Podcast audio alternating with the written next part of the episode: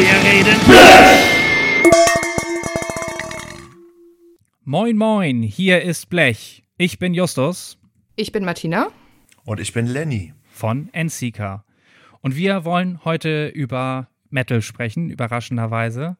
Dieses Mal geht es um Gewalt, um Brutalität, um Splatter-Lyrics, um reale versus fiktionale Gewalt, den ganzen Komplex.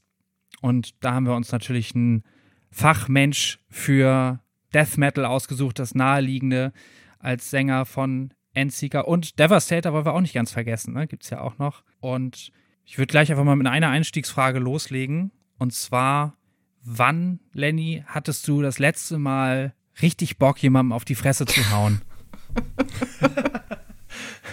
ja, das ist eine, eine ganz fantastische Frage, ähm, die mich auch im Alltag immer begleitet. Tatsächlich ähm, kommen immer mal wieder Momente mhm. im Alltag auf, denen man froh ist, dass man sich so gut beherrschen kann. Hast du so einen stressigen Alltag offensichtlich? Nö, eigentlich geht das schon. Ich bin ja kein Brutalo oder sowas, ne? Aber manchmal ich sag mal, gerade wenn man äh, sich abendunterhalterisch bewegt auf dem Hamburger Kiez, dann sind da doch einige Gesichter, ähm, über die man glücklich ist, sie nie wiedersehen zu müssen. Einfach so, ohne sie zu kennen. Das passiert automatisch. Okay, also du meinst du beim, beim Feiern gehen und so weiter, da merkst du, dass manche Gesichter eine Faustanziehungskraft haben. Na, sagen wir mal, der Weg von der U-Bahn zum, äh, ja, ich sag mal, zum Ort des Begehrens, das reicht eigentlich schon. Die Leute, die einem da begegnen und ich glaube, es ist auch einfach die schiere Masse an Menschen, mhm. die dann diesen Reflex äh, hervorrufen. Nein, aber ganz im Ernst, ich, ich bin ja, bin ja Pazifist. Ich kann mich gar nicht erinnern, wann ich mich das letzte Mal gehauen habe. Ich glaube tatsächlich noch nie. Ich finde, das ist eine typische Antwort, weil das ist ja auch so ein bisschen das, nicht Klischee, aber so diese allgemeine Auffassung, ne, dass Leute, die brutale Musik machen, eigentlich meistens entspannte, freundliche Naturen sind. So. Ja, das, das, das kommt oft vor, außer du bist doch irgendwie so ein Steroid-Typ oder Typin und äh, lässt dich da halt wesensverändern durch deinen Mucki-Aufbau. Ich glaube, da gibt es schon auch Leute, die dann so ein bisschen äh, die Brutalität nach außen kehren. Aber stimmt, ansonsten, wir sind ja alle irgendwie weiche Gemüter. Ja. Und deswegen so die Maxime No Sports, um nicht zu gefährlich zu werden? Wieso denkst du, ich mache keinen Sport? Nein, das ist, das ist ein, äh Soll ich meine Cam wieder ausschalten? Ja. nein, nein, Spaß. Ja, ich glaube, die, die ganz spannende Anschlussfrage ist dann tatsächlich, das können wir schon mal vorweggreifen, ist denn jetzt irgendwie die brutale Musik das richtige ich hätte es fast Abführmittel gesagt, äh, Triebabfuhr, dass, dass man, wenn man genug brutale, aggressive Musik hört, dass man das gar nicht ins reale Leben trägt? Das war sehr komplex formuliert, finde ich. Meistens, ähm, genau, meistens ist es natürlich so, dass, äh, dass das ein schönes, schönes Ventil darstellt. Mhm. Und äh, wenn ich mich zurückerinnere, wann habe ich überhaupt angefangen, in Anführungsstrichen brutale Musik, vielleicht können wir auch später noch mal ein bisschen über den Begriff Brutalität mhm, sprechen, unbedingt. was eigentlich Brutalität ausmacht. Ähm, also wenn ich mich zurückerinnere, ich habe die Prinzen gehört und nach den Prinzen habe ich mit Rammstein weitergemacht. so. Und mein Vater hat mir damals die beiden Alben Herzeleid und Sehnsucht geschenkt mit den Worten, Sohn, hör da mal rein, das wird dir gut tun. Ohne dass mein Vater jetzt ein Metalhead wäre oder ist oder wie auch immer. Ähm, aber der hat damals schon irgendwie gesehen, der Junge braucht ein Ventil und das hat bei mir ganz gut funktioniert. Also dieses in der Bahn sitzen und so laut Musik hören, ja. dass die Nachbarn noch mithören. Das waren ja damals auch diese Kopfhörer. Ähm, das, das tat gut, das hat mich echt zufrieden gemacht. Ne? Das kann ich gut nachempfinden, weil das ist ja einfach so dieser, einer der Hauptappeal so von Metal, ne, dieses, man macht es einfach richtig laut an, um ganz viel so gerade in Teenagerzeiten rauszulassen. Also ich habe, weiß ich nicht, mit 15 so auf einer richtig schlechten Kompaktanlage dann das Haus beschallt. Und ja, es war vielleicht gar nicht so brutal, aber einfach, ne, wenn es laut und knallt und sowas, dass das ja einem einfach total was, was gibt. Ja, de definitiv. Bei mir war das aber auch so, ich konnte damals eigentlich nur mit deutschsprachiger Musik was anfangen, Englisch klar in der Schule irgendwie. Mhm. Aber was weiß ich, man hört ja oft bei englischen Texten intuitiv Wörter raus, die irgendwo im Unterbewusstsein schlummern und dann hört man seine eigene Story in Songs. Mir geht zumindest mhm. so. ja, ich, ich, bin auch oft zu faul, dann irgendwie mir die Lyrics rauszusuchen. Ähm, so ganz selten habe ich mich dann mal schlau gemacht, worum es in den Texten wirklich geht. Meistens lasse ich dann einfach die Schlagworte auf mich rieseln ja, also mit Rammstein auf Deutsch war das natürlich was anderes. Mhm. Ja. Da war halt Asche, Asche zu Asche und weißes Fleisch und das waren Dinger, die, die habe ich sofort verstanden. Mhm. Ne? Da musste ich nicht groß nachdenken. Ich glaube, zu den Texten und tatsächlich zu diesem Impact, den deutsche versus englische brutale Texte haben, kommen wir nachher auch noch. Was ich jetzt halt nochmal, wo du es ja eben auch schon angesprochen hast, ne, was ist brutale Musik, ist tatsächlich auch eine unserer ersten Einstiegsfragen, die du schon sehr gut vorweggenommen hast. Eben, was macht Musik für dich brutal? Ist das die Musik, ist das der Text? Was, was würdest du da so als erstes einfach sagen? Also als erstes sowieso zum Begriff brutal hm. fällt mir ein, ey, voll brutal, Dicker. und das ist, das ist ein Kompliment. Das heißt also was, was, also man kann brutal auch sagen, ey, das ist ja voll cool, das ist ja voll krass, mhm. ey, das, brutal, das geht ja voll rein. Ja. ja. Und ich benutze das Wort eigentlich in meinem, in meinem Alltagsjargon auch eher in diesem Kontext. Ey, voll, das ist ja hm. also mega, mega brutal. Verstärkungswort, also das, das einfach wie krass oder echt so. Gut. Ja. Genau, das, das, das ist einfach, einfach so eine, so eine Verstärkungsgeschichte. Ich muss gerade noch an Erkan und Stefan denken. Kennt ihr die noch mit Brontal? Brontal. Ja. ja, die sagen mir auch noch was. Aber sind die nicht gezügelt und tragen jetzt keine komischen Klamotten mehr und man erkennt sie kaum wieder? Mag sein, ich habe das nicht weiter verfolgt. Vermutlich sind die jetzt alle 60. So ungefähr. nee, aber im ursprünglichen Sinne, Brutalität ist ja das Rohe, das Viehische und ist nicht so, dass Brutus sich sogar auch davon ableitet, quasi, der Cäsar-Mörder? Okay, das ist jetzt. Das ist ein alter römischer Name tatsächlich. Ich glaube, der aus der frühen Republik gab es, glaube ich, einen Vorfahren, der auch so hieß. Vielleicht hieß das einfach nur dumm oder hässlich. Ich weiß es nicht genau. Ja, aber roh und ungeschliffen ja. und sowas alles. Auf jeden Fall bist du da gebildeter als ich. Genau, also äh, brutal, das Rohe natürlich, das Unverkommene, das, das nicht verkopfte, das ist natürlich schön stumpf. Mhm. Mhm. Stumpf, stumpf macht einfach Spaß. Du kannst sein, wer du bist, du bist, wer du bist, du musst nichts hinterfragen. Wenn wir den äh, Begriff brutal so auslegen, dann ist brutal natürlich auch ein Freiheitswert. Mhm. So, mhm. ich kann mich meiner Brutalität oder meinen brutalen Gefühlen kann ich mich hingeben durch den Trigger, den ich mir auf die Uhren lege. Und dann muss man natürlich gucken, ist die Musik brutal? Ich, ich mache wieder mein Vergangenheitsbeispiel so. Ich habe ich hab dann angefangen mit, mit Cannibal Corpse und Immolation und dann war ich irgendwann bei diesen Ultra-Speed-Geschichten, wo ich dachte, ja, je schneller der Schlagzeuger spielt, desto brutaler ist die ja. Musik und mhm. so weiter und so fort. Und irgendwann bin ich von dem Trichter auch wieder ab und habe gemerkt, nee, ähm, das ist nicht alles. Höher, schneller, weiter ist nicht alles, was irgendwie brutal macht, sondern manchmal ist dann ein, ein ultraschnelles Schlagzeug einfach flach mhm. und ähm, führt dann gar nicht zu dieser Brutalität, entfacht gar nicht das Gefühl in mir.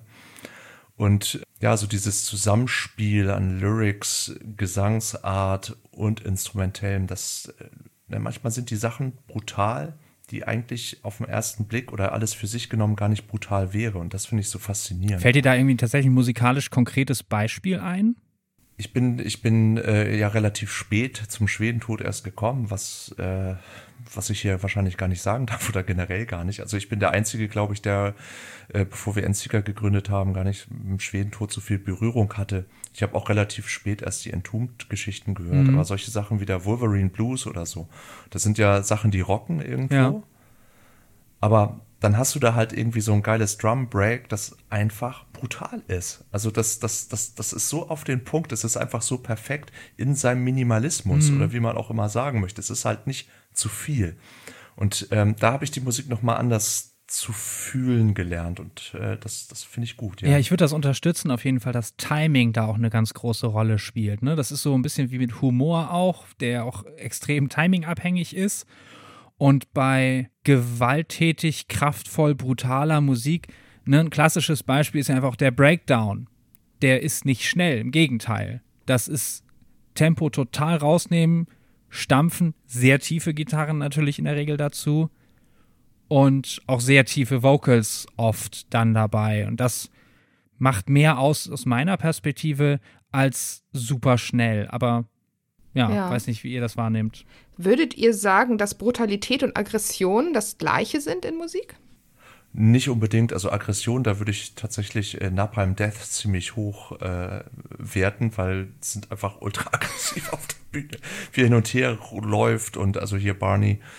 Und äh, das, das ist einfach eine super aggressive Attitüde so, ne? Das ist Keifendes eher, ne? Also so schnelle. G gesanglich, gesanglich, da, da haut er ja einfach alle Stimmen, die er kann, gleichzeitig raus. Also das, das, das, kriegt, er, das kriegt er ja hin. Ich weiß nicht, wie, wie gesundheitsfördernd das ist, aber er kriegt das hin und ist geil und ist aggressiv. Und ähm, das ist natürlich die Frage, was machst du zwischen den Songs? Bleibst du in deiner Rolle sozusagen? Ja. Spielst du überhaupt mhm. eine Rolle? Oder ähm, fährst du dann erstmal runter und dann holst du die Leute wieder ab und machst mal ein kleines Witzchen oder wie auch immer oder erzählst du deine Metal-Attitüden und äh, oder Allüren besser gesagt und erzählst dann hier, wir sind der Underground und bla bla bla und schreist eigentlich die ganze Zeit weiter und dann sagst du, hier reißt euch die Köpfe ein, aber du meinst es echt. Mhm. Das, das ist natürlich das ganze Show-Erlebnis sozusagen im, im Live-Setting. Ähm, ja, was war deine Frage? Der Unterschied zwischen Brutalität und Aggression. Und Aggression, genau. Und das Beispiel, das du eben erwähntest, Justus, wir, wir haben ja dieses Jahr auf dem Death Feast in Andernach gespielt, wo ja. ja hauptsächlich eigentlich die ganzen Bands dieser Art, wie du sie gerade formuliert hast, äh, anzutreffen sind. Und es macht ja auch Spaß. Und also gefühlt, jede Band in diesem Genre hat solche Parts drin. Und wenn du da nicht drin steckst und dein Ohr ist ge ge geschult, dann denkst du auch einfach, ey, ihr covert euch doch gegenseitig. Ja. Aber es ist Ne, du, musst, du musst dich einfach darauf einlassen. Und für mich ist das eigentlich Partymucke. Also das ist richtige Partymucke, so weil man bewegt sich mhm. dazu, man hat eine, eine Gruppentanzaktivität sozusagen, die gefördert wird.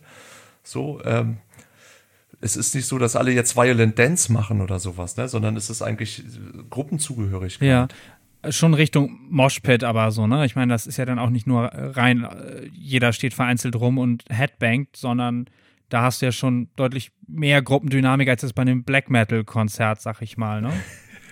Ja, ja, Black Metal ist natürlich so ein Beispiel, können wir auch noch mal drauf zu sprechen kommen. Ich war am Freitag zufällig bei Belfigur. Genau, du, du hast, aber du hast halt auch solche Polonesen oder sowas da im, im Publikum ja. drin. Also so richtige Quatschsachen, die einfach, die, die machen dir Spaß zuzugucken. Dann schmeißt einer Konfetti, dann macht einer Seifenblasen. Äh, irgendwie werden da so komische Aufblastiere hin und her geworfen, äh, aufblasbare Puppen, wie auch immer. Mhm. Das ist halt auch so ein Beispiel guter Lachs. Ne? Die, ja. Guter Lachs ist doch ein Abführmittel, meine ich. Und äh, ich glaube, der Bandname ist auch Programm. Und du verstehst kein einziges Wort, das sie singen. Und äh, trotzdem, wenn die spielen, du weißt einfach, es ist Konfetti-Zeit, die Leute verkleiden sich irgendwie und äh, haben einfach Spaß. Ich finde das total witzig, diesen Übergang jetzt. Also einmal musste ich gerade noch dran denken, dass ich auch vor 100 Jahren auf irgendeinem Wacken, weiß ich noch, gab es auch eine Polonaise bei Cannibal Corpse und da war ich auch so, what the fuck, was geht hier? Muss man dazu sagen, dass das jetzt auch nicht so mega meine Musik ist, so Brutal Death Metal. Aber was ich halt spannend finde, ist eben diese Beobachtung. Gleichzeitig ist es irgendwie, da wird dann Party zugemacht, da wird zu gefeiert. Es ist ja auch Musik, die irgendwie grooved. Und gleichzeitig haben wir ja, äh, will ich ja mal so zu behaupten wagen, dass so grundsätzlich im Death Metal ja, dass die Heimat der wirklich Gewalt tätigsten oder gewaltthematisierendsten Texte so ist, ne? weil durch in den späten 80ern, frühen 90ern, ja, mit dem Entstehen des Death Metals, so gory, brutale Texte ja auch so salonfähig wurden oder einfach so das, da das so richtig losging mit dem ganzen Leichen ausweiden und Gedärme und weiß ich nicht noch alles. Und dass ja. wir hier vielleicht dann so die Überleitung haben, was denn auch so faszinierend daran ist an diesen Thematiken. Mhm. Also mein Gefühl ist, dass, ähm, dass diese Texte eigentlich auch ein, ein, Protest sind, sozusagen. Also du hast angefangen, solche Texte zu schreiben, weil sie keiner geschrieben hat. Mhm. Du hast also provoziert. Mhm. Du, du hast provoziert. Je provokanter du warst, desto mehr warst du in aller Munde, desto mhm. weiter hat es dich getragen. Also hast du halt richtig reingehauen. Ja. Also eher so aus der Provokation heraus. Ähm, vielleicht, ich meine, die Leute, die haben ja damals auch blutjung angefangen. Cannibal Corpse, 88, 89, irgendwie so den Dreh, haben ja ein Bandbattle gewonnen. Ja. Ich glaube, an dem Abend haben sie sich auch erst dazu entschlossen, sich Cannibal Corpse zu nennen. Die hatten vorher gar keinen Namen. Das haben sie dann irgendwie, wie, wir brauchen einen Namen, um an diesem Wettbewerb teilzunehmen.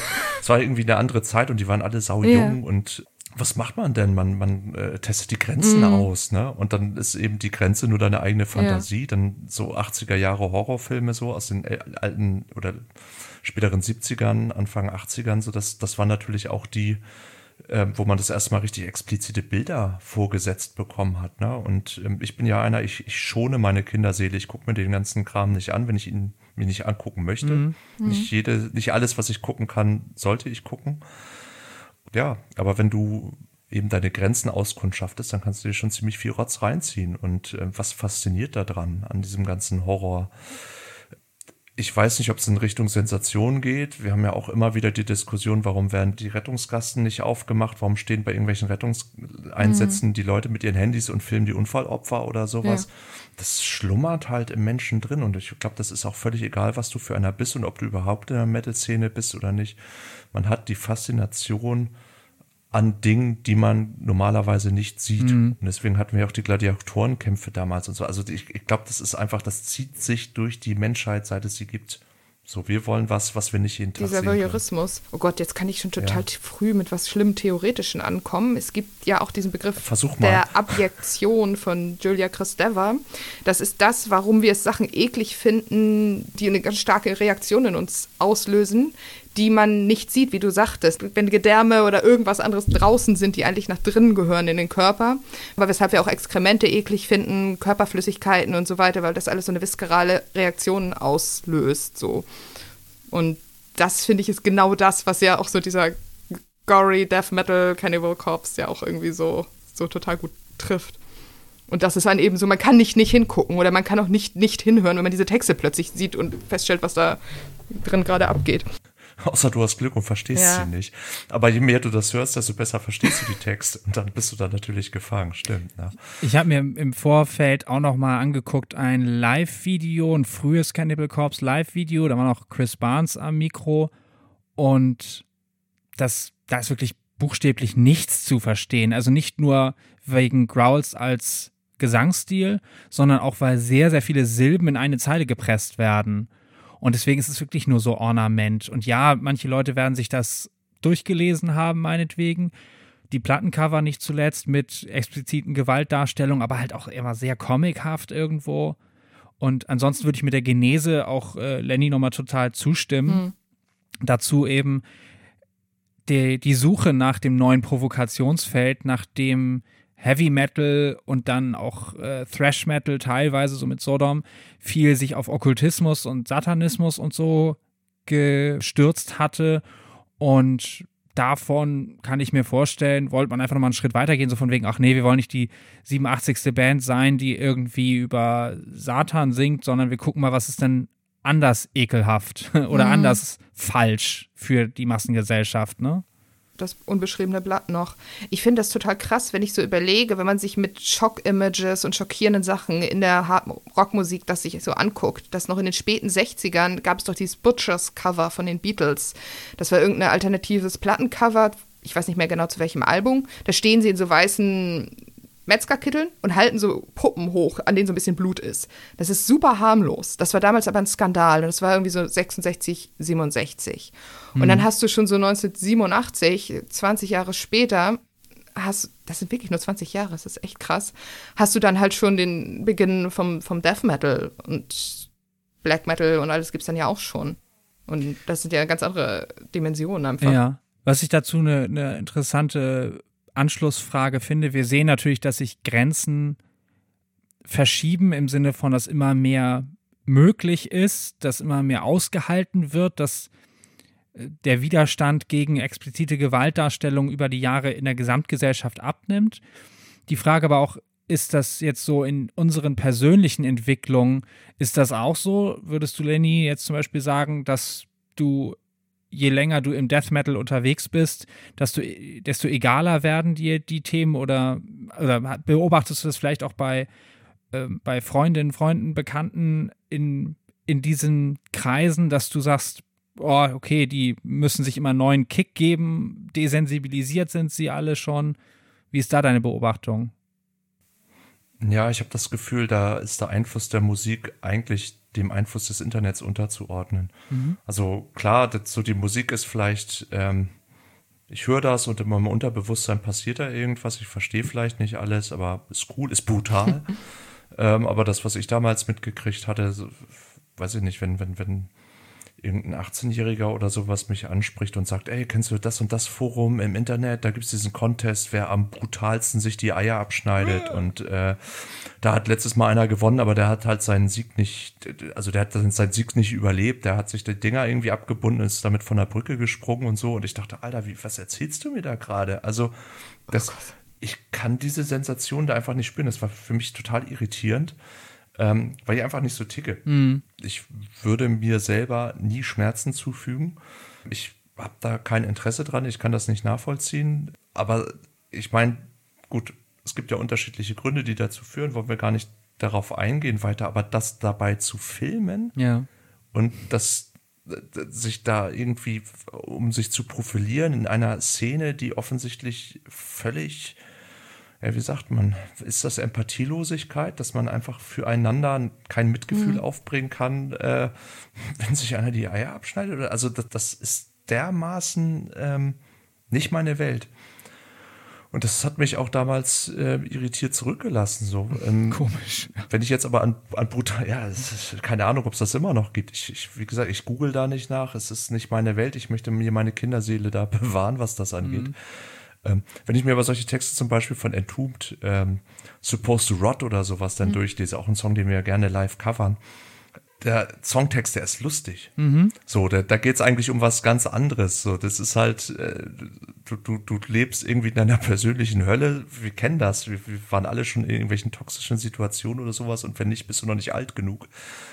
So, du hängst da also drin und suchst irgendwie einen Ausweg und dann machst du irgendwas und am Ende merkst du, es hat überhaupt nichts verändert und du sitzt in derselben Scheiße immer noch.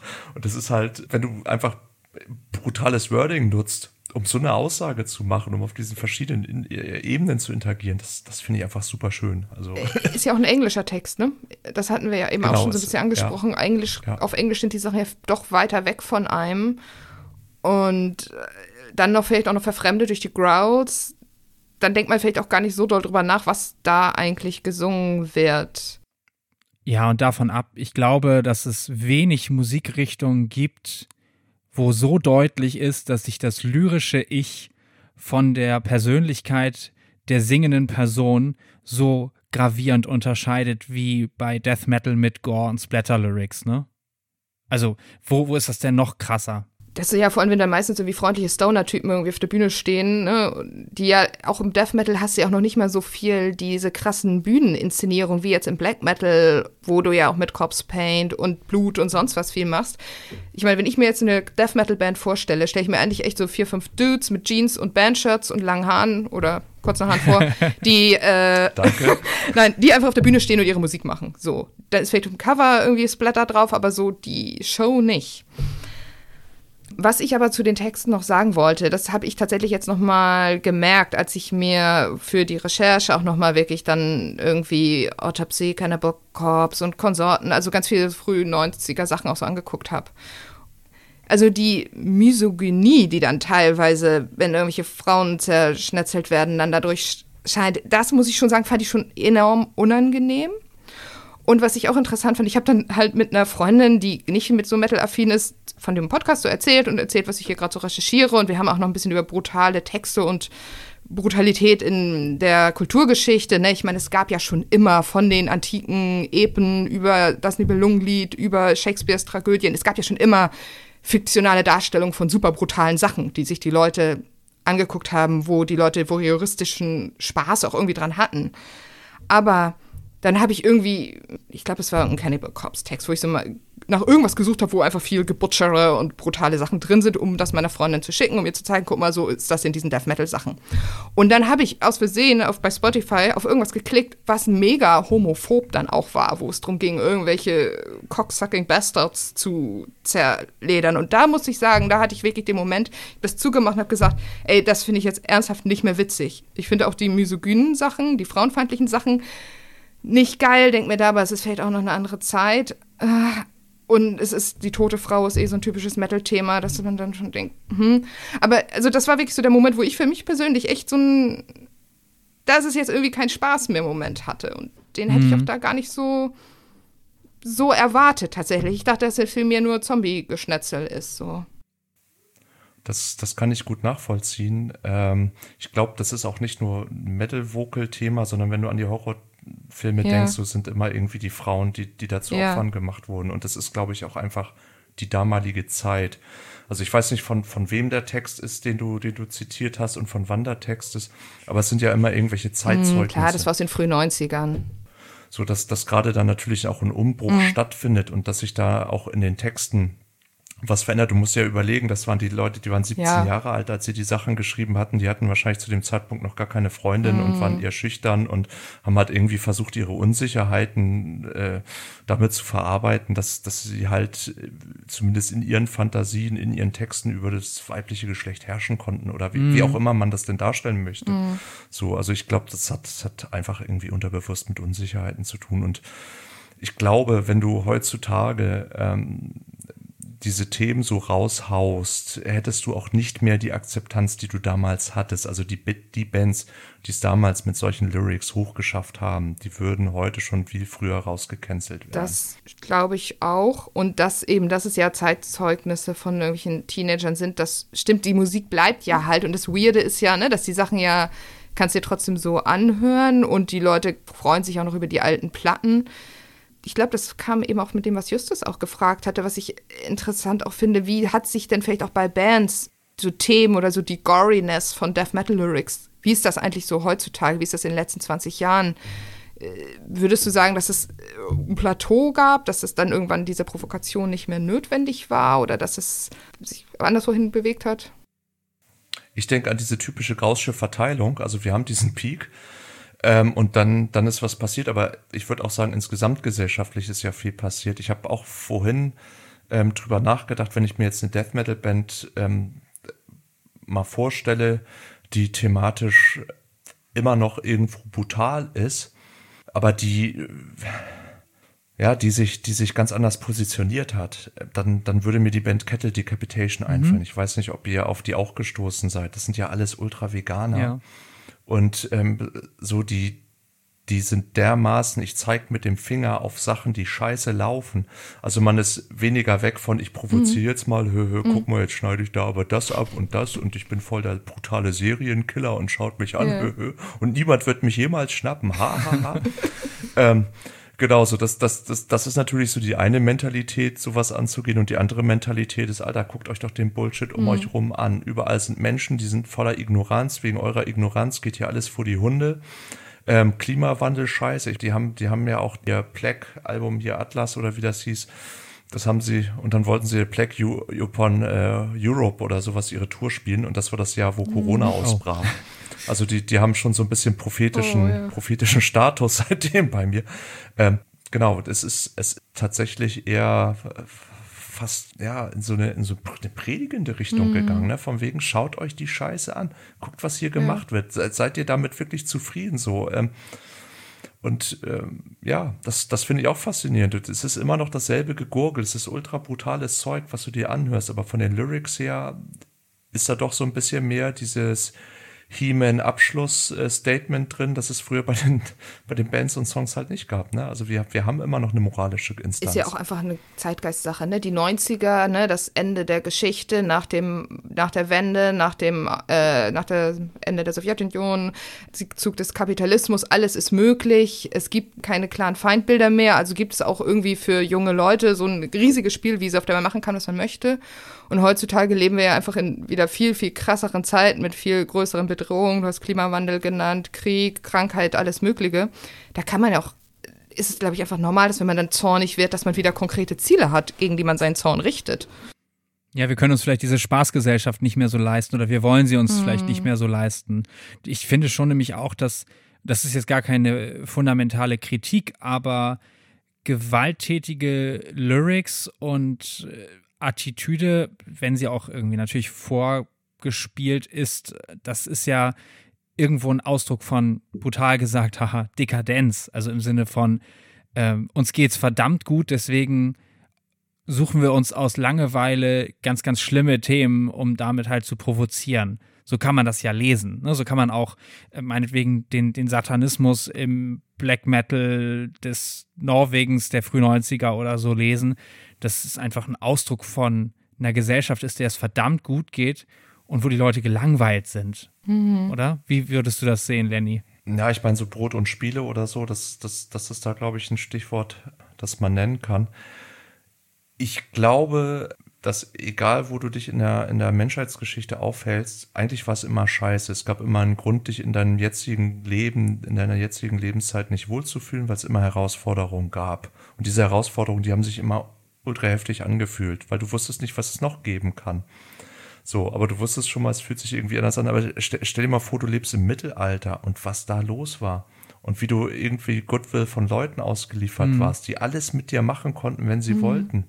Und ich glaube nicht, dass sich die Leute da gelangweilt haben oder so. Die, die, die haben da ihren ganzen Tag auf dem Feld gearbeitet und kaum geschlafen. Und die Magd wurde dann auch nochmal aus Spaß, was weiß ich, äh, vergewaltigt vom Fürsten oder wie auch immer. Und wenn sie dann schwanger wurde, dann So, dann hat sie auch noch aufs Maul gekriegt, so ungefähr. Also das, das aber die Leute, das leben wir doch heute. Ja, aber Entschuldigung, die Leute, die gelitten haben, haben ja dann keine brutalen Texte verfasst. Und Martina hat vorhin noch mal ganz kurz das Nibelungenlied, das hatte ich im Studium erwähnt.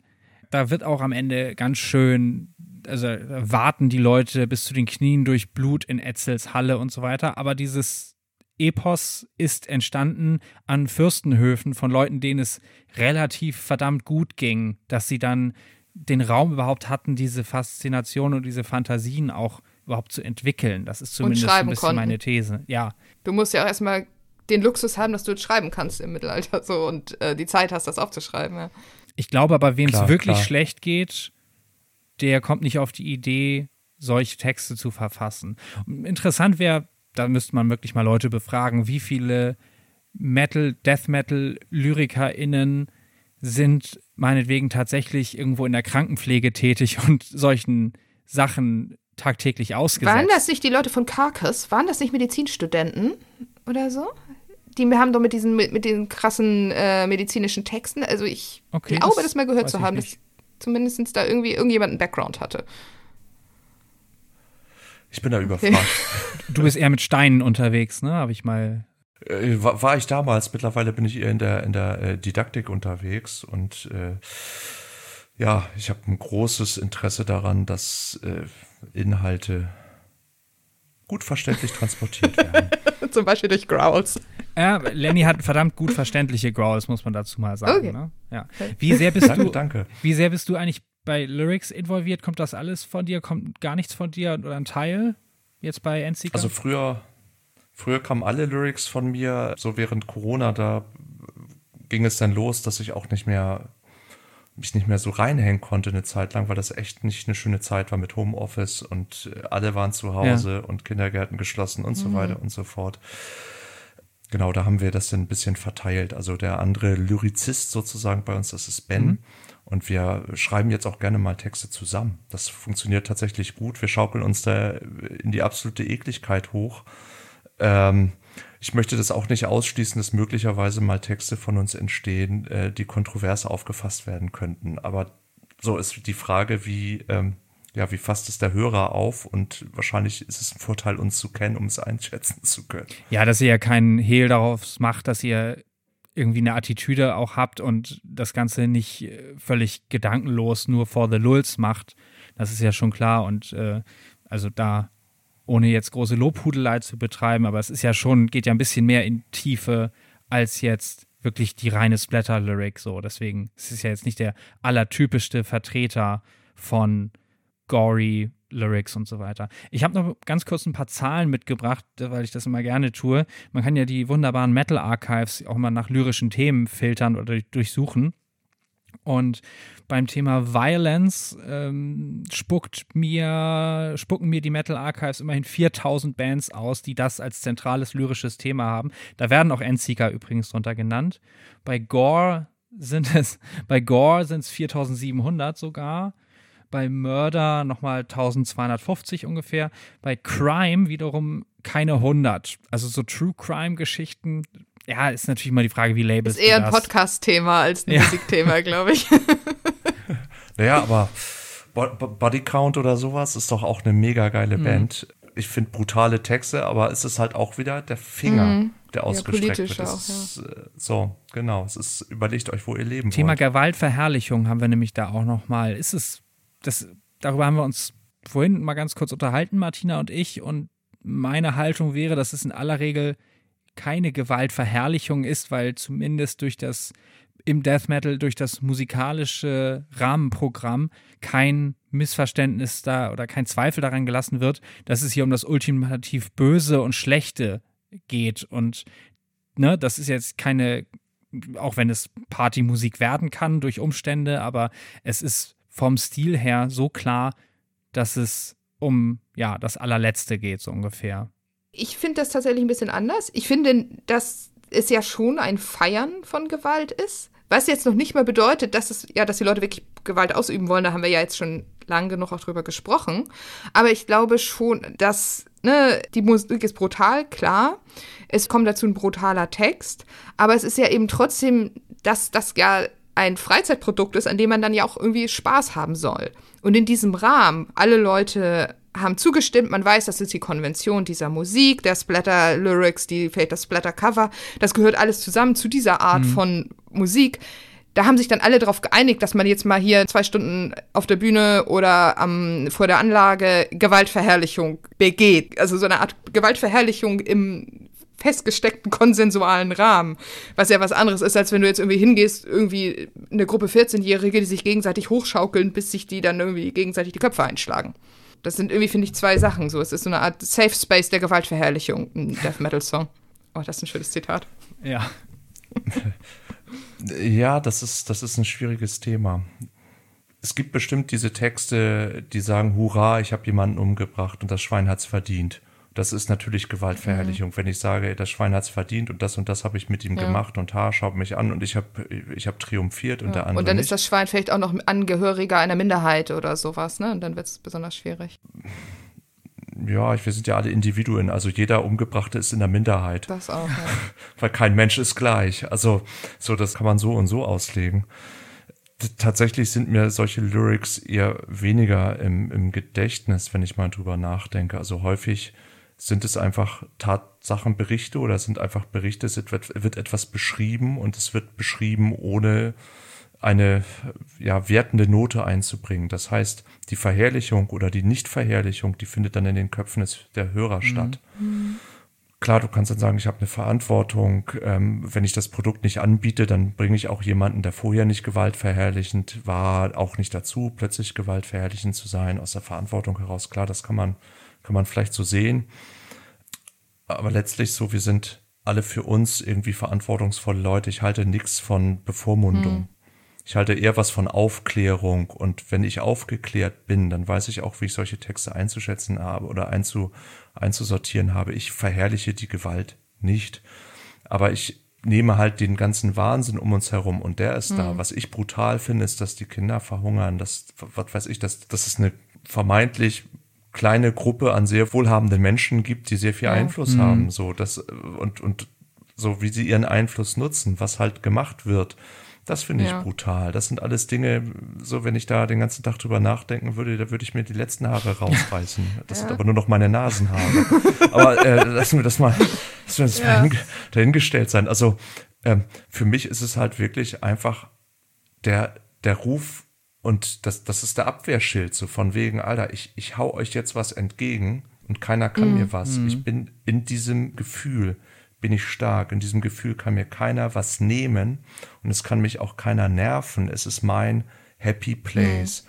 Ohne, dass ich die Vocals oder die, die, die Lyrics oder wie auch immer ohne dass ich das feiere, dass da gegen irgendwelche äh, Menschengruppen äh, oder wie auch immer gegen Menschen allgemein gefeuert wird oder irgendwas ganz ekliges beschrieben wird oder oder oder das ist mir tatsächlich dann egal. Es geht mir es geht mir um das abstrakte Gefühl, das ich habe, ja. während ich das ich, ich spreche aus der Macherrichtung. Ja man muss eben auch sagen, dass Death Metal ist ja letztendlich so krass kodifiziert. Ne? Du hast gerade, wenn du jetzt nicht englischer Muttersprachler oder Muttersprachlerin bist, hast du diese Texte, die meistens auf Englisch sind. Dann sind sie gegrowled. Dann ist es erstmal auch Musik. Das erste, was du hörst, sind die Gitarren und das Grunzen. Erst dann musst du dir wirklich Mühe geben, um den Text zu verstehen oder du musst ihn dir extra durchlesen. Mhm. Ich glaube, dass relativ wenig Teenager oder Teenagerinnen oder Kinder so mit Death Metal Lyrics Gewalt sozialisiert werden. Dass es viel schlimmer ist, wenn du dir irgendwelche TikToks anguckst, in denen irgendwas passiert oder irgendwie mit einem zu jungen Alter einen Horrorfilm siehst oder auch einfach nur die Nachrichten, wo irgendwie Kriegsopfer gezeigt werden oder so. Wenn du Ja. irgendwie zehn Jahre alt bist und das im Fernsehen siehst, ist das ja auch schon schlimm genug. Ja, und was generell einfach so auf, auf der Welt abgeht. Stichwort Zensur nochmal und Bevormundung. Wie hast du das gerade als Jugendlicher wahrgenommen, Lenny, wo es ja auch wirklich noch ernsthaft darum ging, okay, du bist eigentlich noch zu jung für den Scheiß und sollte man dir vorenthalten? Bist du da angeeckt irgendwo? Ja, also ich durfte damals äh, Jurassic Park noch nicht im Kino gucken, weil ich noch nicht zwölf war. Hab dann aber zu meinem zwölften Geburtstag die Videokassette geschenkt bekommen von meiner Mutter. und hab dann den Film auch direkt fünfmal hintereinander weggeguckt. Also ja, was hätte das mit mir gemacht, diesen Film jetzt ein Jahr vorher zu sehen? Wahrscheinlich wäre ich genau derselbe Mensch, der ich auch jetzt bin. Genau, diese ganze verdammte Zensur. Ähm, ich bin Aufklärungsvertreter. Ich bin äh, großer Fan davon, dass Eltern äh, mit ihren Kindern sprechen, eben auch sagt, ihr seid eigene Menschen. Natürlich habt ihr eigene Interessen und ihr werdet euren eigenen Weg gehen. Aber ich spreche die und die und die Empfehlung aus. Nicht alles, was ihr euch angucken könnt, ist auch gut für euch. Und es gibt Bilder, die kriegt ihr nicht mehr aus euren Köpfen. Nie wieder, wenn ihr sowas mal gesehen habt. Und du vergiftest dich, du stumpfst dich ab. Und das ist, glaube ich, die Gefahr. Aber das geht mehr aus visuellen Medien Ja. hervor, weil das Auge ist da einfach viel schneller. Und ich meine, jetzt können wir noch über, über Metal-Musikvideos reden und so weiter, die dann aber auch, also ich sag mal, die brutalen ersten Death Metal-Musikvideos, das war halt alles inspiriert von den 80er-Jahre-Horrorfilmen und so weiter. Da- Das lockt uns ja heutzutage nicht mehr hervor. Das ist halt so, ja, ist ja, ist ja schon fast anti. Ja, ist so. Troma-Blut, ne? So wie, äh, so, so wirklich B-Movie-Splatter-mäßig, ja. ja, es ist halt so, so, so realitätsfern, ne? Und ähm, ja, also ich, ich bin gegen Zensur, außer bei Sachen, die wirklich verboten sind, weil sie Straftaten darstellen. Da, die müssen natürlich weg.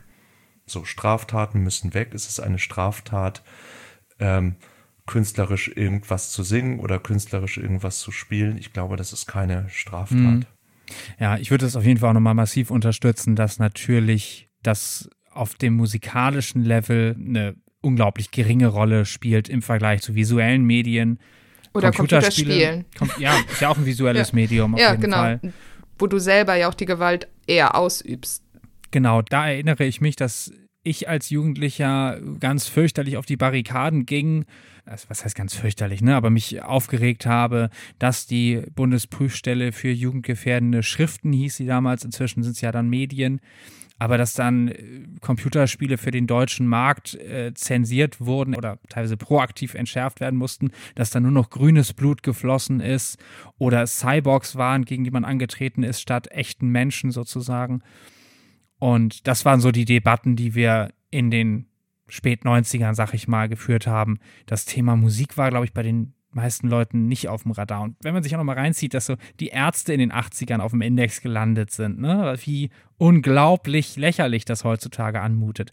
Ansonsten Eisregen tauchten immer wieder auf und das ist nochmal der krasse Unterschied, weil deutschsprachige Texte, ja, natürlich auch ein paar Cannibal Corpse Alben hat es erwischt, aber gerade die deutschsprachigen Texte in Deutschland sehr viel näher gehen und bei Eisregen hast du relativ gut verständliche Lyrics auf jeden Fall, teilweise auch klar gesungen.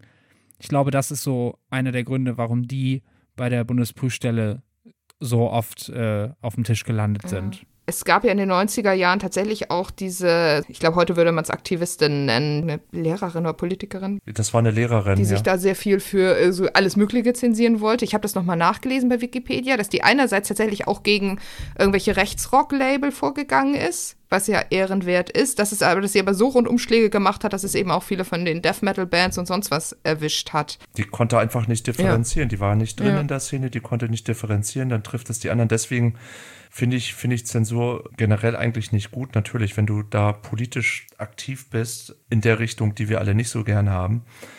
Ja, was willst du da machen? Klar, klar ist es gut, wenn das nicht so rumkommt, aber letztlich ist Zensur auch immer eine geile Werbung. Sachen, die zensiert werden, die machen mich neugierig, an die will ich irgendwie rankommen. Wenn mir einer sagt, Alter, das ist so krass, das ist so brutal, weil es verboten und bla bla bla. Also äh, besser Ja, geht's ja gar die nicht, Ärzte. die Leute irgendwie dazu zu bringen. Ja, die Ärzte oder was weiß ich, Cannibal Corpse Mhm. sicherlich auch mit ihren ersten beiden Alben. So, da wusste man Ja. einfach, die sind zu krass für den deutschen Musikmarkt. Und dann hast du den Kram halt angehört. Ja, das Stichwort ist wirklich Medienkompetenz, gerade wenn es um Kinder und Jugendliche geht, wie du eben auch sagtest. Lieber als Elternteil dann auch wirklich wissen, was hören sich die Kinder da an, mit denen drüber sprechen, immer wieder abholen, dass sie eben auch damit klarkommen und sich eben nicht den Kopf von sowas verbiegen lassen, in welche Richtung auch immer. Ja, ich meine, früher oder später sitzen die sowieso alleine irgendwo vor. Und Ja. so, wenn, wenn du das immer weggeblendet hast, das ausgeblendet hast, das Thema, pff, ja, dann, dann sind die wahrscheinlich ziemlich überfordert, wenn es Ja, klar. Und irgendwann haben sie Smartphones und dann kannst ab dem Punkt kannst du eh nicht mehr kontrollieren, was, was sich Leute angucken. Ich glaube, wir als Menschen, die ja noch, glaube ich, alle ohne Internet und Computer so doll aufgewachsen sind, haben ja quasi noch relativ eine softe Mediensozialisierung gehabt. So, dass man eben zwar Fernsehen hatte, aber alleine die Medienzeit, die man in den 90ern oder 80ern oder so verbracht hat, gegen zu dem, was heute möglich ist, das ist ja ganz was anderes. Ja, damals, damals hast du noch gewartet auf irgendeine Ja. Serie, ne? Da hast du dich noch richtig gefreut. Geil, heute ist wieder Samstag, 14 Uhr gibt's DuckTales. ja. So, oder in, in, in meinem Fall, ich bin halt immer, äh, keine Ahnung, samstags um 5.30 Uhr aufgestanden, weil ich wusste, ab 5.30 Uhr fangen die Zeichentrickfilme an in den äh, damals einschlägigen Sendern und dann habe ich bis 11 Uhr Zeichentrickfilme weggesuchtet. Und ich wusste, okay, da muss ich von RTL 2 auf, wie, wie hieß denn das alles damals? Tele 12? Nee, Tele 5 1. gab's auch, ja. Egal, Tele Ja. 5 gab's, genau, Tele 5 und Bim Bambino und wie, wie sie alle damals Aber in hießen. vielen Cartoons gibt es auch Gewaltdarstellungen. Ne? Also ich denke ich mal an, an Roadrunner und wie der Coyote den immer versucht in die Luft zu sprengen oder irgendwie einen von Latz zu knallen oder so. Das ist richtig geil, ne? Darüber muss man mal ein Death Metal Album machen. Ja. Bei Bugs Bunny gibt es doch auch mal was und Tom und Jerry und alle möglichen hauen sich da schon eine ganze Menge zu ne? Ja. Ja, das ist halt so ein, so ein tief sitzendes menschliches Grundbedürfnis, glaube ich, zuzugucken, wie sich zwei die Fresse hauen. Ja, aber ich meine, was haben mein Bruder und ich auch Bud Spencer und Terence Hill Filme geliebt, um danach uns äh, halb im Scherz gegenseitig auf die Nase zu hauen. Und irgendwann habe ich dann doch immer geheult, glaube ich, weil er der Stärkere war. Ist bitter, bitter, mir kommen die Tränen. Ich hatte eine harte Kindheit auf jeden Fall.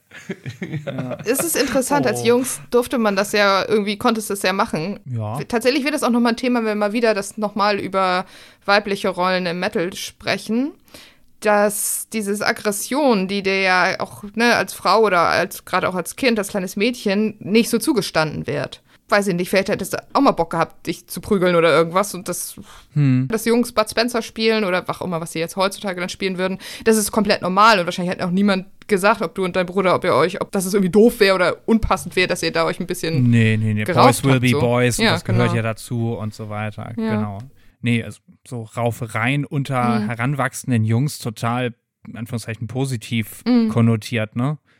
Und kann man problematisieren, ist ein schwieriges Männlichkeitsbild, auf jeden Für Fall. mehr Frauen, die anderen Leuten auf die Fresse hauen. Nee. Ja, oder. Männer, die sich vielleicht weniger auf die Fresse hauen. Ja, oder alle hören einfach Death Metal.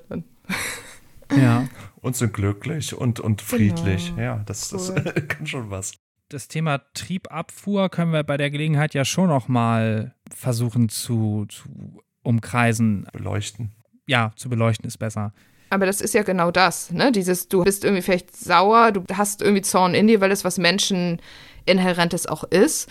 Und man lässt es dann irgendwo raus. Das heißt, dann man, weiß ich nicht, prügelt sich, man macht Sport, man hört laute Musik. Also irgendwo haben die meisten Leute ein Bedürfnis, das irgendwie auch mal abzuladen.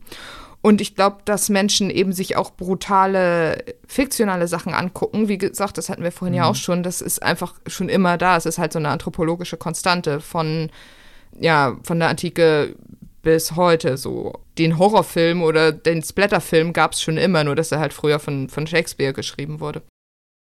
Ich denke auch, aber ich frage mich halt, und da gibt es garantiert Beispiele, aber dann haben sich da die Wege nicht mehr gekreuzt, dass es schon Leute gibt, mit denen man irgendwie mal Zeit verbracht hat, denen das nicht gut getan hat und denen auch wirklich erkennbar das nicht gut getan hat. Jetzt nicht ausschließlich Musik, meistens geht es ja doch miteinander einher, dass Leute, die in den Teenagerjahren Death Metal meinetwegen entdeckt haben und Splatter Lyrics, dass sie dann eben halt auch Horrorfilme, möglichst brutale Computerspiele und all das konsumiert haben und das schon irgendwo abgedreht sind. Ich weiß nicht, Lenny, kannst du dich da an irgendwelche Fälle erinnern von Wegbegleitern oder so, wo du gesagt hast, boah, da ist jemand, ich muss jetzt keine Namen nennen, aber da ist jetzt jemand, der, äh, dem tut das nicht gut.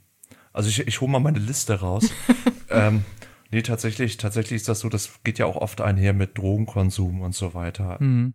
Menschen, die sich einfach so zumüllen mit allem Möglichen, die haben natürlich irgendwann so eine Wesensveränderung. Das merken die aber selber gar nicht. So, das ist ja so schleichend. Und wenn du den dann halt, äh, weiß ich nicht, monateweise siehst, dann siehst du natürlich über die Monate verteilt, dass, ja.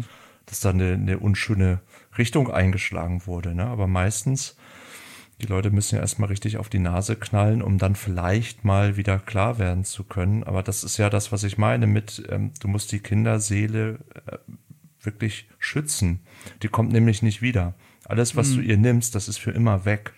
Und das muss man wollen. Das ist diese Entscheidung, die muss man bewusst eingehen. Und ich glaube, es ist einfacher denn je, äh, so etwas unüberlegt zu tun. Früher war das immer mit Aufwand verbunden, sich irgendwie zuzumüllen. Und heute habe ich den Eindruck, so schaust du links, schaust du rechts, überall ist etwas, was dir eigentlich nicht gut tut in der Richtung. Ne? Ja, das Internet ist dann natürlich einfach wirklich eine riesige Quelle auch von Abfall. Ne? Und die mhm. hatten wir, äh, ne, die alten Leute erzählen von damals, das hatten wir ja alles nicht in Frühzeiten des Internets. Ja, gab es dann irgendwie mal rotten.com. Man erinnert sich da irgendwie an diese Unfallbilder ja. und sowas alles, die mir aber auch zum Beispiel so abstrakt vorkamen, wenn ich das mal gesehen habe, dass ich dachte, nee, ist doch bestimmt fake ich habe es geschafft, es mir nie richtig anzugucken, aber ich habe auch geschafft, sehr, sehr viel im Internet zu sein, ohne jemals welche von diesen berühmten Shock-Images zu sehen, aber ich wusste immer, was auf allen drauf war. Ich habe auch nie Two Girls, One Cup geguckt. Das ehrt dich. ja, ich, ich, bin sehr glücklich darüber. Ja, ja, ja, aber jetzt bist du wahrscheinlich doch neugierig. Nee, ähm, nee. Noch nicht, noch nicht. Aber es, es beschäftigt dich ja so, dass du es jetzt hier erwähnst. nee, aber Spaß beiseite. Wir wollen keine Werbung für sowas machen. Aber ich glaube, was ich noch eben sagen wollte, ist, also ich persönlich kenne, glaube ich, niemanden, der sich durch extrem Metal oder so Horrorfilme den Kopf weggeballert hat. Ich kannte ein paar Leute, die ihr Leben nicht mehr im Griff hatten, die dann aber Sachen gemacht haben, wie ja, den ganzen Tag WoW zu spielen und zu kiffen und solche Sachen, ohne dass WoW spielen oder kiffen an sich jetzt ein Problem wäre, aber wenn du dann halt so dich in sowas reinsteigerst, dass du den Grip für die Realität verlierst und dein Studium oder deinen Job verlierst, so, aber das sind sicherlich auch Leute, die dann auch noch Anime geguckt haben und Horrorfilme und Death Metal gehört haben, aber keine von diesen Sachen an sich waren das Problem. Ja, das Problem ja. sind dann einfach, dass das Sachen sind, wie du eben auch sagtest, Lenny, zumüllen, mit dem sich Leute halt den Kopf vollballern, um mit der Realität nicht mehr klarzukommen. Also, oder weil sie mit der Realität nicht mehr klarkommen wollen. Ich glaube, das kann man auch als Allgemeinplatz, auch mhm. als absoluter Laienpsychologe sagen. Brutale Medien, welcher Art auch immer, sind allein nicht das Problem. Wenn jemand eine gefestigte Persönlichkeit mitbringt und das Ganze irgendwie mit einem gewissen Abstand betrachten kann, ist alles cool wenn aber da schon, schon Anfälligkeiten dafür sind, irgendwo in der Psyche zum Abrutschen oder so, das, dann, dann wird es schwierig. Ne? Aber das sind aber auch die Voraussetzungen, dass auch jemand sich meinetwegen von einem brutalen Computerspiel zu sehr animiert fühlt, tatsächlich mal eine Waffe in die Hand zu nehmen. Ne, das passiert nicht bei einer stabilen Persönlichkeit, bin ich mir sicher. Mhm. Das weißt du aber vorher selber ja nicht. Zu, nee, zu, wen, nee, zu nee. welchen gehörst du? Bist du jetzt stabil? Bist du nicht stabil? Ich sag mal, wir haben alle unsere Schmerzgrenzen. Es kann in, im Leben von jedem von uns irgendetwas passieren, was uns so sehr aus der Bahn wirft, dass, dass wir Dinge tun, die wir sonst mhm. nie getan hätten, sozusagen. Ne? Aber wir waren ja noch bei Brutalität und Aggression und so weiter und irgendwie kam mir gerade das Thema äh, Facebook-Kommentare. Also wenn du da also irgendwelche Spiegel-Online-Artikel liest oder sowas, das ist ja auch der Müll. Und ja. die Leute, die hassen sich einfach. Und ich frage mich immer, sind das die Leute, denen ich auf der Straße begegne, die ich dann irgendwie freundlich anlächle und so? Und warum hört ihr alle nicht Death Metal? Ihr werdet viel, ihr werdet viel ruhiger und zufriedener in euch, ihr, ihr würdet in euch ruhen. Keine Ahnung, warum verschließt ihr euch vor sowas, stellt euch irgendwie so als Sauberleute da, um dann ja. aber, hey, hey, jetzt trolle ich aber mal richtig rum, ja. jetzt zeige ich mal den Leuten, für was für Arschlöcher ich die halte und so weiter. Also wa warum muss das Doppelleben so aussehen? Das ist so sinnlos, oder nicht? Und man sieht ja auch nur noch das, was schon durch Moderation übrig geblieben ist, ne? Also die schlimmsten, ja, ich meine, wie viel äh, werden dann auch Gewaltfantasien und Todesdrohungen und Verstümmelungsandrohungen und so weiter alles auch in die Kommentarspalten geschrieben, ne? Mhm, das wird ja. da halt weggelöscht. Das sehen wir dann meistens gar nicht ja. mehr.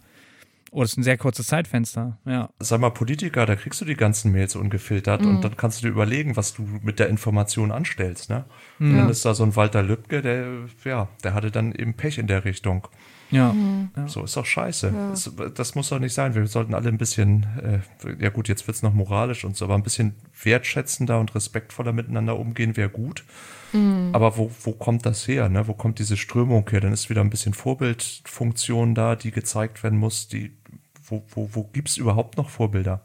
Ich weiß nicht, habt ihr einen Politiker, wo ihr jetzt sagt, ey, ich glaube, der macht einen voll guten Job und der, der wird richtig was reißen für uns und der kann sich, also er ist stark unmoralisch gefestigt und ich habe das Gefühl, er weiß ganz genau, was er tut oder sie.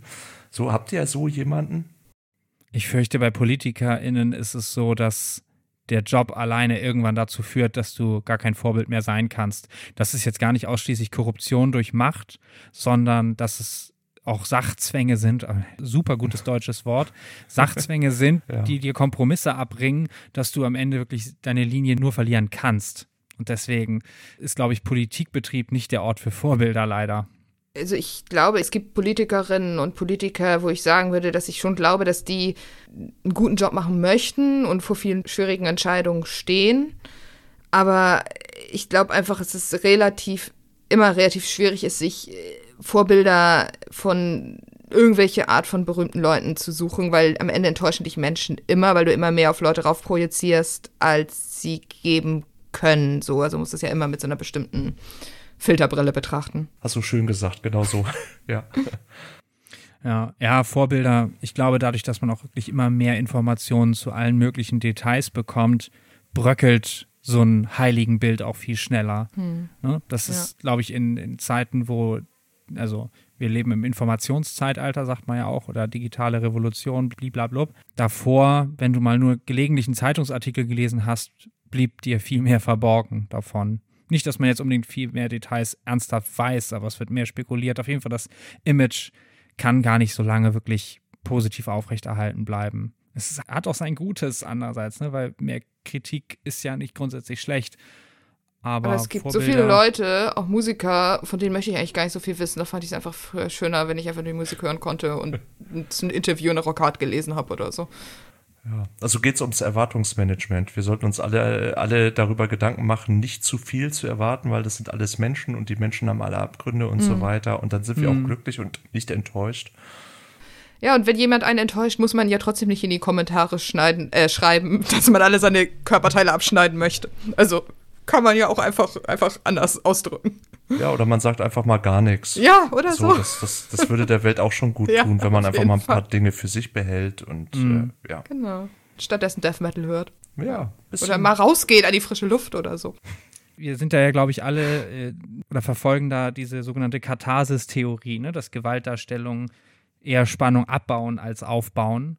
Es gibt allerdings auch noch andere, nur das nochmal kurz als letzten Exkurs, so Inhibitionstheorie, die sagt zum Beispiel, dass Gewaltdarstellungen in Medien Angst erzeugen und deswegen aber auch Gewaltpotenzial abbauen können, wenn man denkt, oh, jetzt habe ich sowas Schlimmes gesehen, das schreckt mich so ab, damit will ich nichts zu tun haben, ich werde jetzt Pazifist das ist das ganz Klassische, das ist Grimms Märchen. Ne? Also dieses eine Verbrechen wird sanktioniert durch eine möglichst grausame Strafe. Die böse Stiefmutter, die Schneewittchen umbringen möchte, muss am Ende mit den Füßen, glaube ich, auf glühenden Kohlen tanzen. Schwarze Pädagogik, ne? Ja. ja. Oder der Struffelpeter. Eigentlich auch super Death Metal, der Struffelpeter. Schwarze Pädagogik, das klingt geil.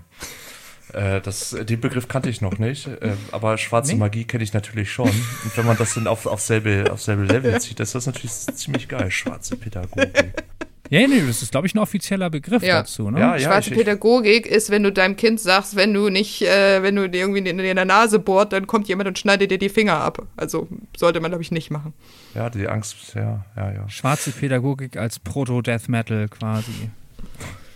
Hm. Ja, wie gesagt, nee. das gab es doch, gab's doch alles schon. Warum muss man denn jetzt irgendwie so eine Subkultur da den Finger drauf zeigen und sagen, das, was ihr macht, das ist aber besonders bescheuert, ne? Also das, ja. das, das sollte unsere Gesellschaft aber nicht mittragen, aber ja, wenn wir Grimms Märchen vorlesen, ist das voll gut und voll okay. Die sind auch durchaus in der Kritik heutzutage, ne? Und auch der Struwwelpeter wird auch nicht so eins zu eins, glaube ich, mehr Kindern vorgelesen. Also ich hoffe ernsthaft, dass niemand mehr seinen, weiß ich nicht, fünfjährigen Kindern heute Grimms Märchen oder den Struffelpeter in ihrer ursprünglichen Fassung vorliest, weil das ist einfach, finde ich, zu brutal. Also ich habe als Kind wirklich den Struffelpeter vorgelesen bekommen und ich hatte davon ernsthafte Albträume. Und meine Eltern hören diesen Podcast nicht, weil sie sich garantiert nicht anhören, eine Stunde Talk über Death Metal, aber ich fand das ganz schön scheiße. So. ja, Hans Kucke in die Luft, der hat mir ein bisschen Angst gemacht, ja. weil ich immer gedacht habe, scheiße, ne, wenn ich, wenn ich hier an der Elbe bin oder so und ich passe nicht auf, dann falle ich da rein. Ich hatte den Schneider mit den Fingern, wie hieß denn das? Der den die Finger abschneidet. Das, das ist doch der so eigentliche Struwwelpeter doch, ne? Oder Nee. Der Daumenlutscher? Nee, der am Daumen saugt, der ist das. Wie heißt denn der, der immer am Daumen lutscht? Und dann kommt dieser Schneider und schneidet ihm die Finger ab. Und das ist, sind so richtig Zeichnungen, wo das Blut spritzt. Ich habe das noch im Kopf. Der Suppenkasper auch. Oh, den fand ich auch schlimm. Der Suppenkasper, der dann verhungert, ne? Oh. Ich meine, die hatten alle irgendwie ihre Daseinsberechtigung, weil sie schlimme Verhaltensweisen aufgezeigt ja, haben. Sie halt aus dem 19. Jahrhundert, ne? Ja, absolut, genau. Ich habe voll Bock, die Sachen wieder zu lesen gerade. Also ich weiß nicht, wie es euch geht. Ich würde gerne die Geschichten mal mit meinem jetzigen Wissen, ja. meiner jetzigen Erfahrung lesen und schauen, was macht es. ich habe es gerade mal gegoogelt, es ist von 1844. Also mhm. gut, das sind natürlich nicht unbedingt die pädagogischen Vorstellung von heutzutage. Ist der Struwwelpeter mal im Metal vertont worden, ein Konzeptalbum über den Struwwelpeter? Warum nicht, wenn nicht? So Grindcore, das wäre geil. Bestimmt, bestimmt. Ich, also meine Erfahrung ist, es gibt alles. Ja. Müssen wir mal nochmal nachforschen. Ansonsten äh, natürlich klarer Auftrag an Endseeker, Struwwelpeter in die nächsten Lyrics einzubauen. schöne, schöne Überleitung. Äh, was gibt's bei euch Neues? Ähm, wie eigentlich jede Band äh, hatten wir ja durch die weltweite Pandemie unsere Herausforderungen und ja, das sind natürlich Sachen, die sich dann auch angestaut haben und so weiter. Trotzdem sind wir ganz gut da rausgekommen, Album geschrieben. Aktuell ist es ja Mount Carcass, unsere Scheibe. Mhm. Unsere diesjährige Live-Aktivität haben wir schon abgeschlossen, aber nächstes Jahr geht es ja mit einer brandneuen Scheibe auch wieder auf die Bretter, die die Welt bedeuten. Und ähm, cool, cool ja, wir, wir nehmen uns dann auch mal Zeit, in Ruhe zu schreiben. Also darüber haben wir ja heute noch gar nicht gesprochen, über diese Hamsterrad-Welt, in der wir eigentlich leben mhm. und wo wir kaum Zeit haben, mal richtig durchzuatmen. Wir sind zwar, wir können alle lesen, wir können alle schreiben, wir haben alle Wohlstand, wir können alle auf die Toilette gehen und werden nicht so oft krank wie in anderen Ländern und so mhm. weiter. Und trotzdem, äh, wir müssen ja etwas dafür tun. Und das, was mhm. wir dafür tun, das ist meistens nicht das, was wir tun wollen. Und deswegen, ja. genau. Hamsterrad raus, konzentrieren auf die neuen Sachen. Schön, schönes Album aufnehmen, da freue ich mich schon sehr drauf. Und äh, ja, wie gesagt, da wird wahrscheinlich der ein oder andere Text drauf sein. Da werdet ihr äh, an dieses Gespräch heute zurückdenken und sagen, Mensch, das hätte ich von dem Lenny jetzt aber nicht erwartet. Also das, das ist schon, ähm, das, das ist aber gar keine schöne Richtung. Und wie meint er das überhaupt? Der war so sympathisch. ja, ich glaube, das, das haben wir zumindest schon deutlich gemacht oder habe ich auch ganz deutlich gesagt. Ne? Die Differenz zwischen der Persönlichkeit dahinter und dem lyrischen Ich ist sehr, sehr groß in dieser Art von Musik. Und das ist eine, eine Toleranz, die man da immer mitbringen sollte als hörende Person, was vielen im Internetzeitalter scheinbar auch abgeht, ne? Also wie oft Leute auch für erledigt erklärt werden, weil in ihren Texten was Blödes vorkommt, wo eigentlich völlig klar sein müsste, hey, das meint diese Person nicht als Autor oder Autorin, sondern das ist das lyrische Ich. Die Frage ist ja immer, muss man es machen, aber das ist ein, auf einem anderen Blatt. Kurzum, ich glaube, äh, dass du weiterhin eine coole Person bist, Lenny, und für fiese Texte würdest du nicht in meinem äh, Ansehen sinken. Da sei dir mal sicher. Dein Wort in Gottes Ohr, oder wie war das? Ansonsten schneiden wir diese Passage, sobald das nächste Album draußen ist, einfach raus. ja, ihr habt meinen Segen, also macht das dann gerne, dann, dann passt das schon. Ja, ich glaube, das können wir auch drin lassen. Das, da, da bin ich mutig. Ja. Okay. Okay, alles klar, mein Lieber. Dann, glaube ich, sind wir am Ende angelangt. Oder haben wir noch äh, fehlende letzte Worte? Was sagt man denn immer so? Be true to yourself, ne? Hau dir nicht so viel Scheiß rein ähm, und, und äh, hab einfach Freude an dem, was du tust. Genieße, sei ein, sei ein Connoisseur. Das ist jetzt ein pädagogisches Schlusswort von Lenny von NCK. In diesem Sinne bedanken wir uns ganz, ganz herzlich natürlich für deine Teilnahme, für deine wertvollen Beiträge hier. Und ja, an unsere Hörenden das Übliche. Wenn es euch gefallen hat, dann teilt es uns mit. Wenn nicht, dann erzählt es euren Freunden. Nee, andersrum.